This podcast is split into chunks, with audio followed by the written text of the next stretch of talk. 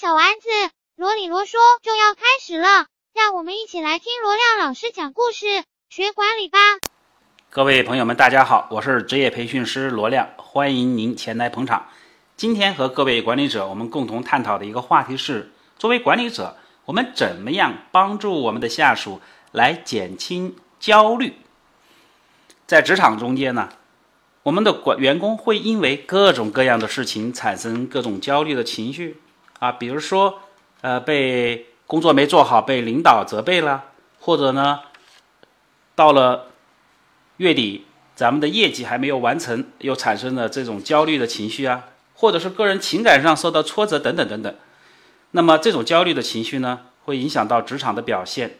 那么作为管理者，我们怎么帮助下属调整好心态？怎么样帮助下属来减轻焦虑呢？哎，下面让我们一起来先听听这样的一个故事。罗老师，您要给我们讲一个什么故事呢？在明末清初的时候，有一位名医，他的名字叫叶天士。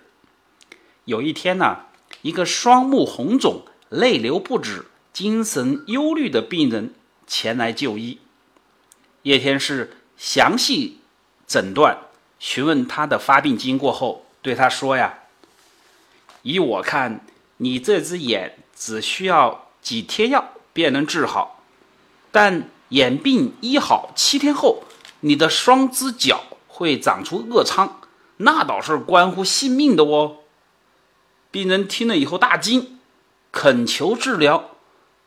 叶天士告诉他，只有一个方法，你必须得依法而行，也就是在每天睡前或者是晨起后，用手啊搓脚心各三百六十次，一次都不能少。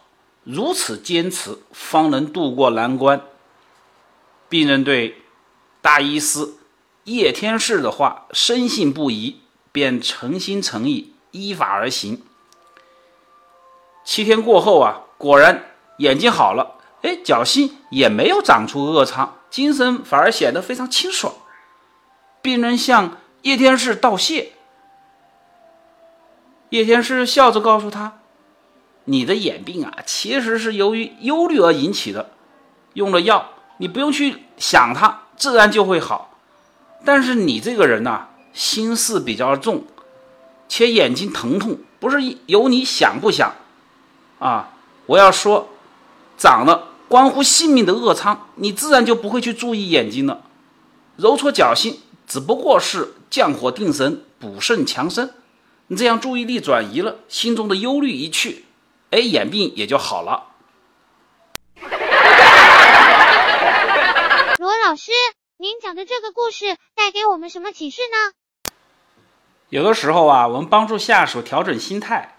最佳的方式不是头疼医头，脚疼医脚，而是头疼医脚，脚疼医头。嘿，作为管理者，当我们下属因为某件事情焦虑，管理者呢可以通过适当的方式将其注意力转移到其他事情上去，从而使其啊在不知不觉中减少了对所忧虑的事情的关注程度。